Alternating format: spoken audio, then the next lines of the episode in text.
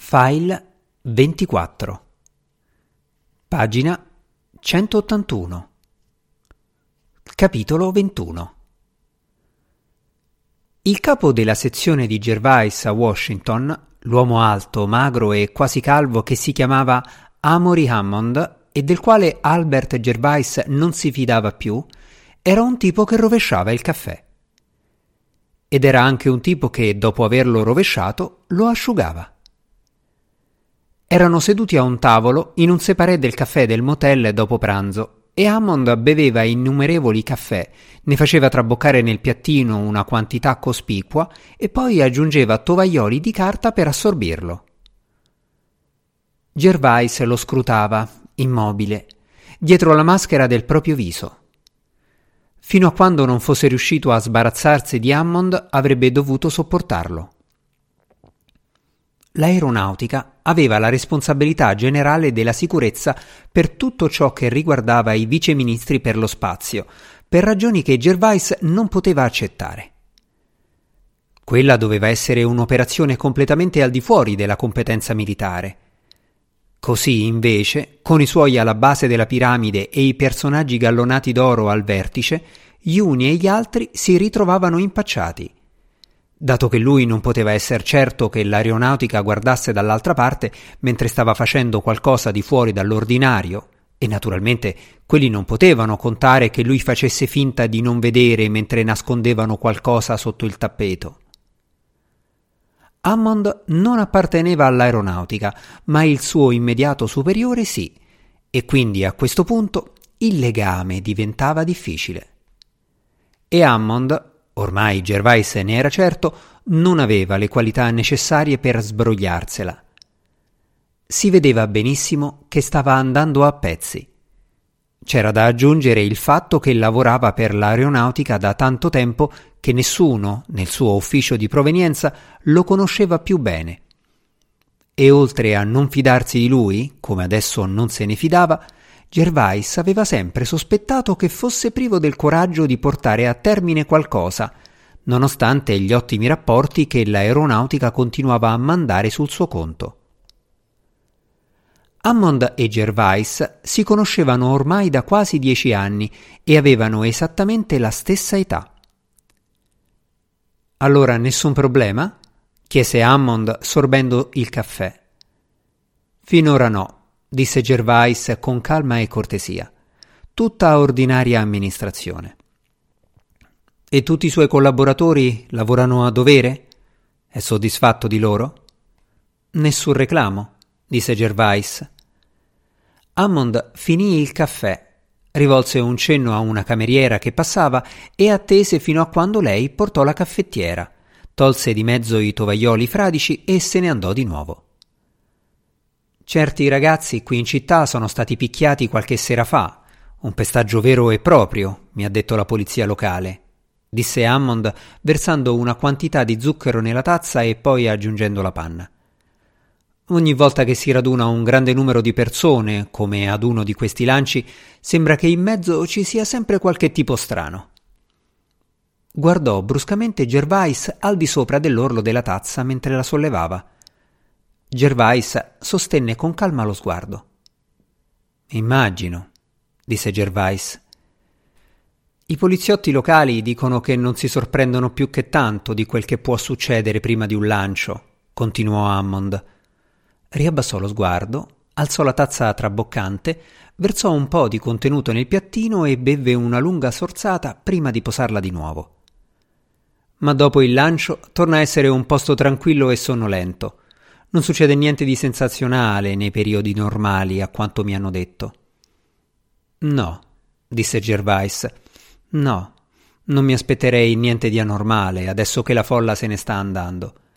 Naturalmente è inevitabile che ci siano parecchi reati nel corso normale delle cose. Il meno possibile, speravamo, borbottò Hammond con le labbra sull'orlo della tazza. Prese un tovagliolo di carta, lo piegò e lo mise sul piattino. Il caffè versato lo intrise e diventò una macchia bruna sulla carta. Hammond studiò la macchia, poi alzò di nuovo gli occhi verso Gervais. Ha saputo? disse Mi hanno riferito che c'è stata un'altra bega a proposito di certuni dei nostri che si servono di ex detenuti per il loro lavoro più sporco. Davvero? disse Gervais. Non l'avevo sentito. Di quali dei nostri stavano parlando? Hammond guardò il caffè e lo rimescolò.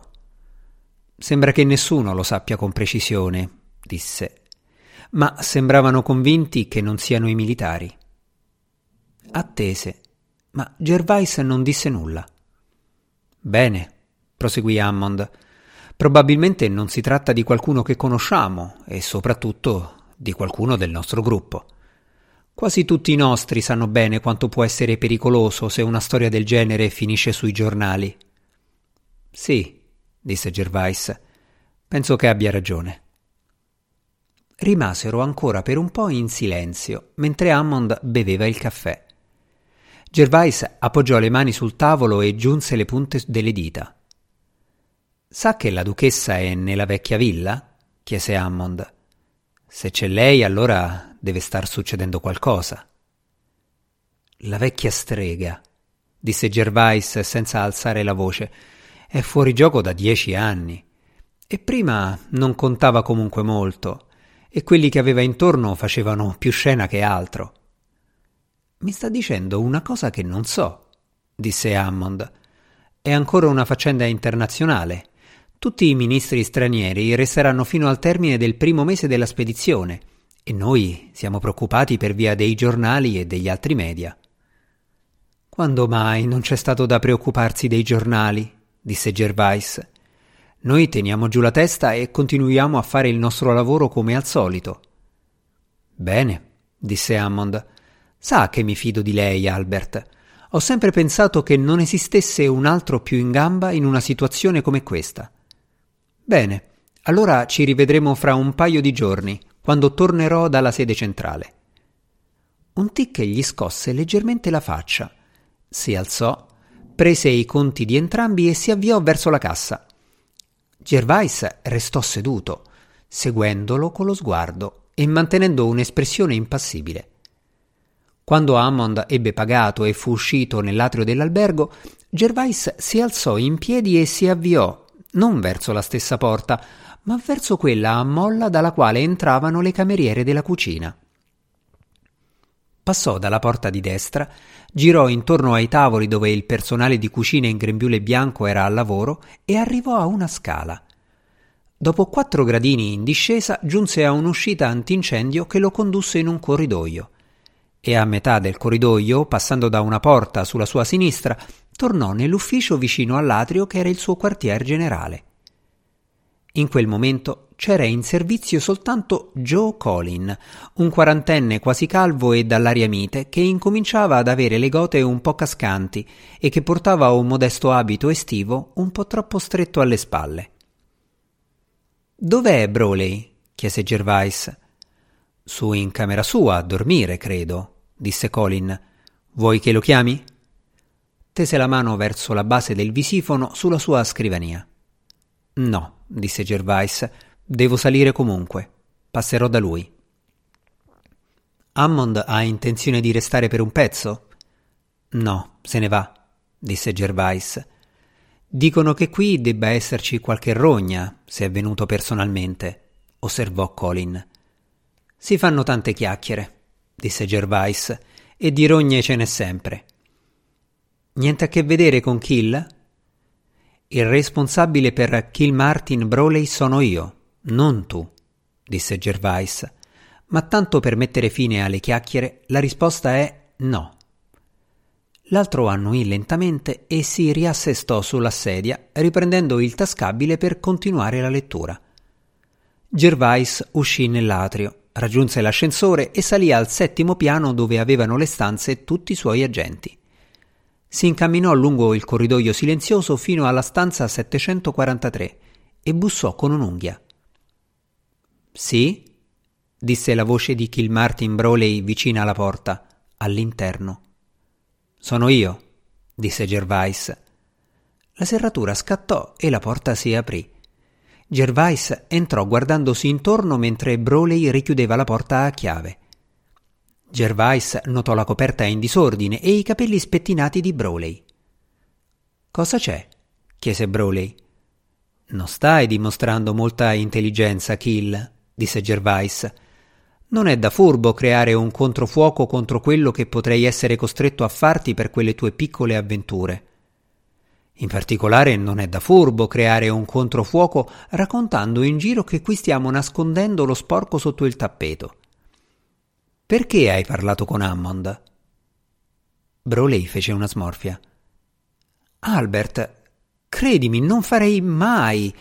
Non ho mai fatto una cosa del genere. Mi stai dicendo la verità?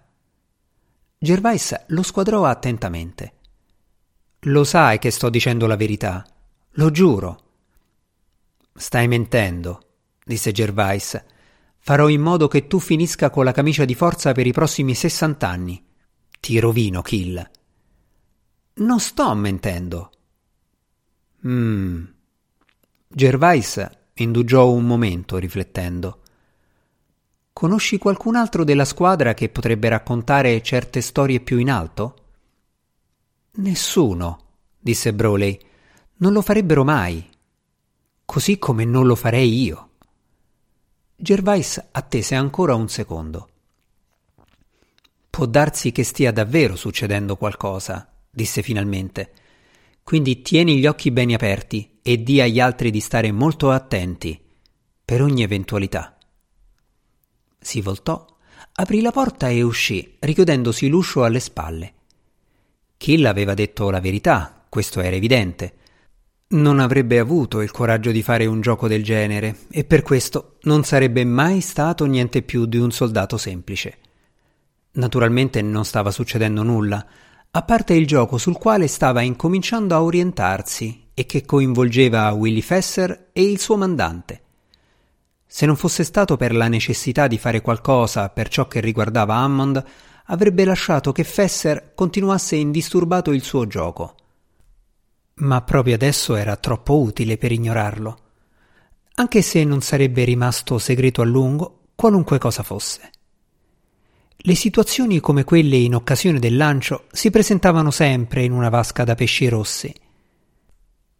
Prima o poi, a meno di essere un veterano come lui o come Mayens o Verigin, qualunque cosa si facesse veniva scoperta. Ancora assorto nei suoi pensieri, Gervais si avviò lungo il corridoio, inserì una chiave nella porta della sua stanza, l'aprì, entrò e se la chiuse alle spalle.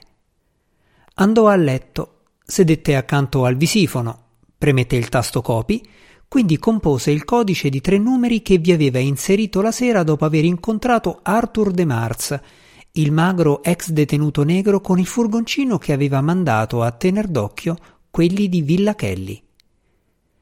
Il visifono ronzò il segnale di chiamata, ma lo schermo non si illuminò. Non rispose nessuna voce.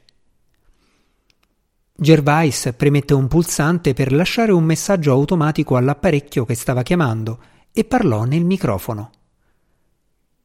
Qui Jackson. Si metta in contatto con me al più presto possibile. Spense il visifono, si alzò e andò a sedersi sulla poltrona accanto alla finestra. La luce viva e calda del giorno, attenuata dai vetri fotosensibili, lo lasciava illuminato fiocamente. Stava certamente succedendo qualcosa, non c'era il minimo dubbio. Una collera fredda verso l'intera tribù debole e vacillante degli uomini comuni si formò dentro di lui e incominciò a salirgli alla gola come un'ondata di nausea con la pratica di una lunga esperienza, la represse.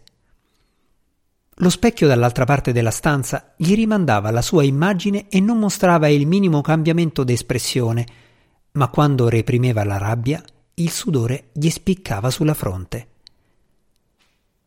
L'unica nota positiva era che adesso aveva una squadra quasi accettabile, escluso Kill Martin Browley naturalmente. Kill era una mela marcia e doveva andarsene, come doveva andarsene Amory Hammond. Al di fuori di quei due, tuttavia, gli uomini del suo gruppo presentati sulla scena erano in gamba e affidabili. Persino Kill poteva essere efficace finché c'era, purché fosse possibile tenerlo sotto controllo. Ma prima che Gervais potesse entrare veramente in azione, aveva bisogno di sapere chi stava agendo e che cosa faceva. L'unico obiettivo importante in città era rappresentato dai ministri al piano di sopra, ma non c'era letteralmente nulla che li riguardasse e che valesse due soldi. Quindi perché qualcuno aveva ingaggiato un tipo come Fesser per prendersi il disturbo di arrivare fino a loro eludendo la vigilanza? Se c'era qualcosa da guadagnare, sarebbe stato molto più facile capire chi si dava da fare. Così, qualunque cosa stesse succedendo era probabilmente dovuto a qualche ragione privata. Ciò significava che poteva essere uno qualunque degli stessi ministri o qualunque altro organismo governativo oltre al suo, o persino qualche grossa azienda commerciale come una delle compagnie coinvolte nella spedizione. Ciò che occorreva a Gervais era qualcosa, qualunque cosa su cui basarsi, un indizio. Quando l'avesse avuto sarebbe stata solo questione di controllare fino a quando avesse potuto orientarsi. E allora sarebbe stato un piacere occuparsi di chi stava causando il guaio e nel contempo sistemare individui come Hammond e Kill. Lentamente e meticolosamente Gervais incominciò a esaminare tutto ciò che aveva visto, sentito e imparato da quando lui e gli altri erano arrivati sul posto, circa due settimane prima. Mentre pensava, aprì il cassetto della scrivania accanto a lui e tirò fuori un fagotto avvolto in una salvietta. Lo aprì e dispose sul piano della scrivania una pesante lima, una piccola morsa e l'altro tagliacarte souvenir che aveva comprato allo Space Center. Continuando a pensare, fissò il morsetto all'orlo della scrivania, vi bloccò il tagliacarte con la lama che sporgeva. Prese la lima e all'improvviso si fermò, guardandosi le mani. Tenevano la lima con delicatezza, ma con la stretta salda dell'abitudine, le dita la stringevano in modo esperto alle due estremità. Si fermò e respirò profondamente, lentamente. Spostò le dita sulla lima. Ora le due mani la tenevano rozzamente, goffamente, come avrebbe potuto tenerla qualcuno che non avesse mai usato quell'utensile in modo serio. Tenendola così, la passò sulla punta arrotondata del tagliacarte e il metallo leggero venne via poco a poco, diventando acuminato e stretto. Pagina 187